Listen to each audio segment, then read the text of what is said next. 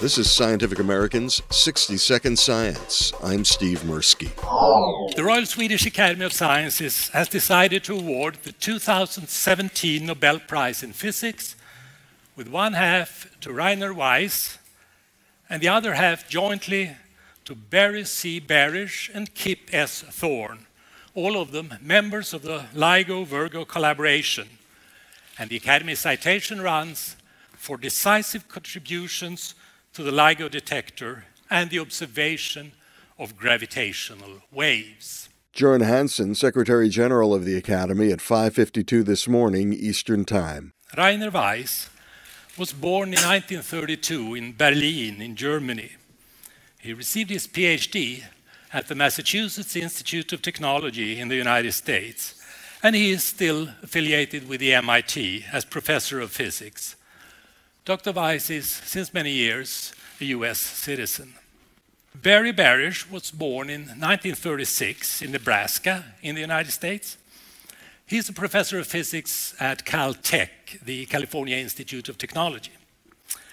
And finally, Kip Thorne was born in 1940 in Utah, in the US, and he's currently professor of theoretical physics at Caltech.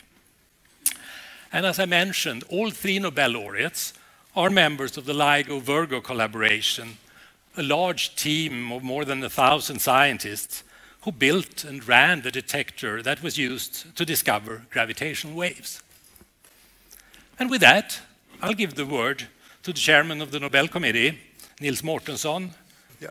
On the 14th of September 2015, the Laser Interferometer Gravitational Wave Observatory, LIGO, succeeded for the first time to directly observe gravitational waves. These waves were predicted by Einstein 100 years ago, but until now they have escaped direct detection.